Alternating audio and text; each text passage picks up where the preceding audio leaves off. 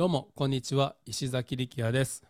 こんにちは、小川です。今日は目標は紙に書かないというお話をしようと思います。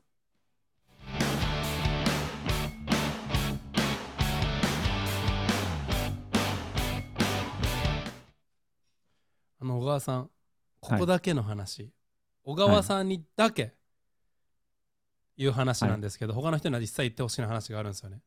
うんまあ、ポッドキャストですけど。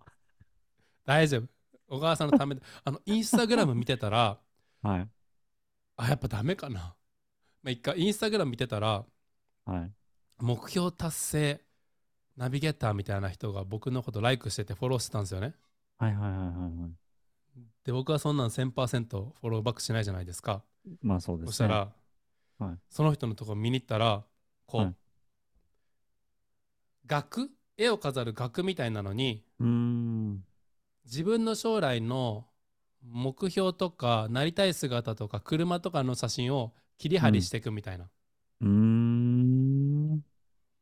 なんか夢ボード、例えばゆ夢ボードって名前にしましょうあ夢ボードみたいなありましたね。ビジョンボードみたいな。うんうん。ね、うん。うん。そう過去にありましたよねねなんとかさんって方がそういうの作りましょうみたいな、うんうんうんうんうん。それと同じものを別の名前でやってる女性見見かけてああ、なるほど。さてイエスノーで答えてくださいはい。そういうビジョンボードとか作ったことありますか過去に？いや、僕ありません。ええ意外ですよね。絶対作ったことあると思ったと思うんですけど。うん、うん、毎月作ってんのかと思った そういうの確かにハマった時期ありましたけど、ビジョンボードみたいな、そういう夢ボードみたいなのは作んなかったですね。なんかめんどくさかったんでしょうね、それ。それは恥ずかしいからえー、それもありますね。恥ずかしいですよねそう。僕の弟とかはそういうのを言ったらもうすぐできちゃう人なんです。すぐなんか、何の恥ずかしげもなくできる人なんですけど、僕はそういうのやってんのなんかちょっとなみたいなのはありましたね。なるほどね意外と。小川さんの弟さんむっちゃ高い車毎日インスタグラムに上げてますけどね それ乗ってジム行ったみたいな、そうですね。はい。うん、ほんで撮影もうんしたみたいなインスタグラムも最近見ましたまあこれ言うとプライバシーなんであれなんですけど、そうですね。はい、そそういうのしたことないっすねでもそっか小川さんの弟さんならしそうで実際に夢叶えてますからねうーん。そうですね。そっかそっかなるほどねあのそういう目標紙にも紙に書いたことあります？こうなり紙にたいとかは書いたことありますよ。うん。だから近いことやってると思う。見え見える見えるとこなのか自分にしか見えない日記あのこういう手帳の中だけなのかどっちですか？え見えるところはないですね。そのノートみたいな手帳とかノートとかですあね。家の中に貼っといたりとかはしないです。そういうこあなるほど、とは。まあ、僕もあのご多分に漏れずそういうビジョンボードも大学生の時に一回作ったことあるしはい紙にも紙に書いたかをちょっと覚えてないけどそういうにあの手帳とかうん。日々のダイアリーのやつに書いたかもしれないですなるほど。でもまあそういうそういうとこで書いたやつは、まあ、うん一切叶ってなくてですね、まだかなってないですね、多分ね。うん。ねで叶ったやつはあのやっぱこう会話の中で出てきたものばっかりなんですよね。あへーこれは過去に言ったなみたいなやつうん。それはすごい叶っててだから、えーオランダに住むって紙に書いたことはないけど妻と一緒にオランダ行けたらいいねとかっていう話は何回もしてたんでなるほど。なるほど、なるほど。だからまあ我が身を振り返ってみて、えーこう紙に書いたものよりもこう誰かと共有した話した、うん。しかも何回も話したものが実現する可能性がすごい高いですねやっぱり。うーん。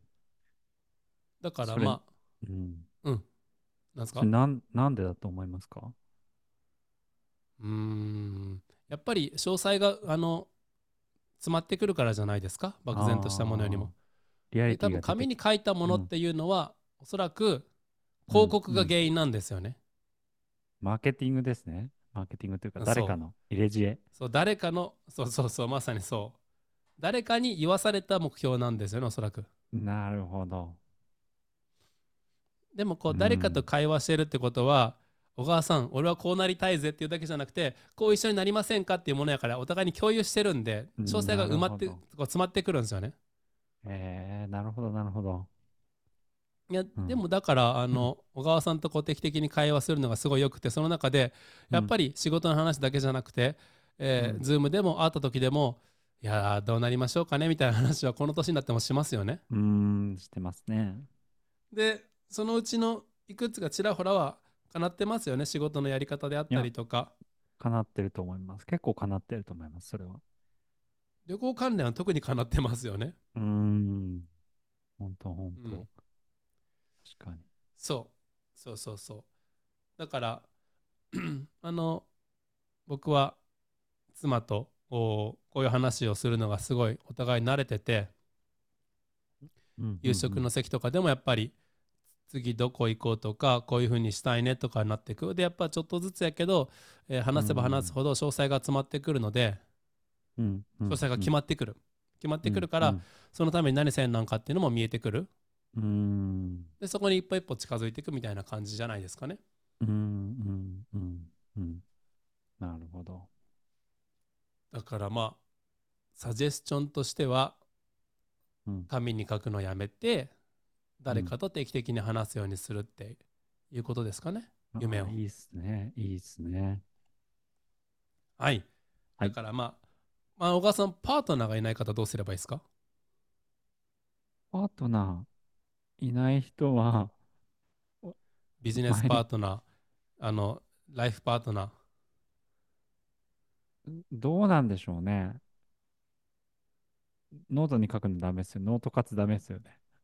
ダメノート活はダメ ノート活は最悪マジでそっか。